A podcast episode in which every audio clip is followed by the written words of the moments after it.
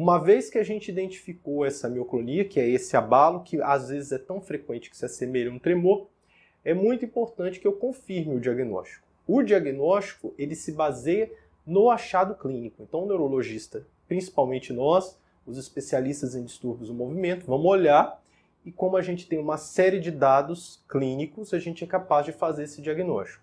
Agora, existem exames complementares que podem nos ajudar o exame de eletroneuromiografia, eu posso fazer um registro desse movimento involuntário e saber a quantidade de mioclonia que está ocorrendo, a frequência da mioclonia, quais são os músculos mais acometidos por esse distúrbio do movimento.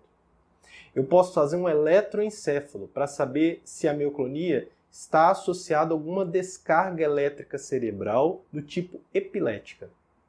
E é sempre muito importante que o paciente faça uma ressonância para a gente avaliar se tem alguma alteração da estrutura cerebral, indicando alguma doença neurológica degenerativa.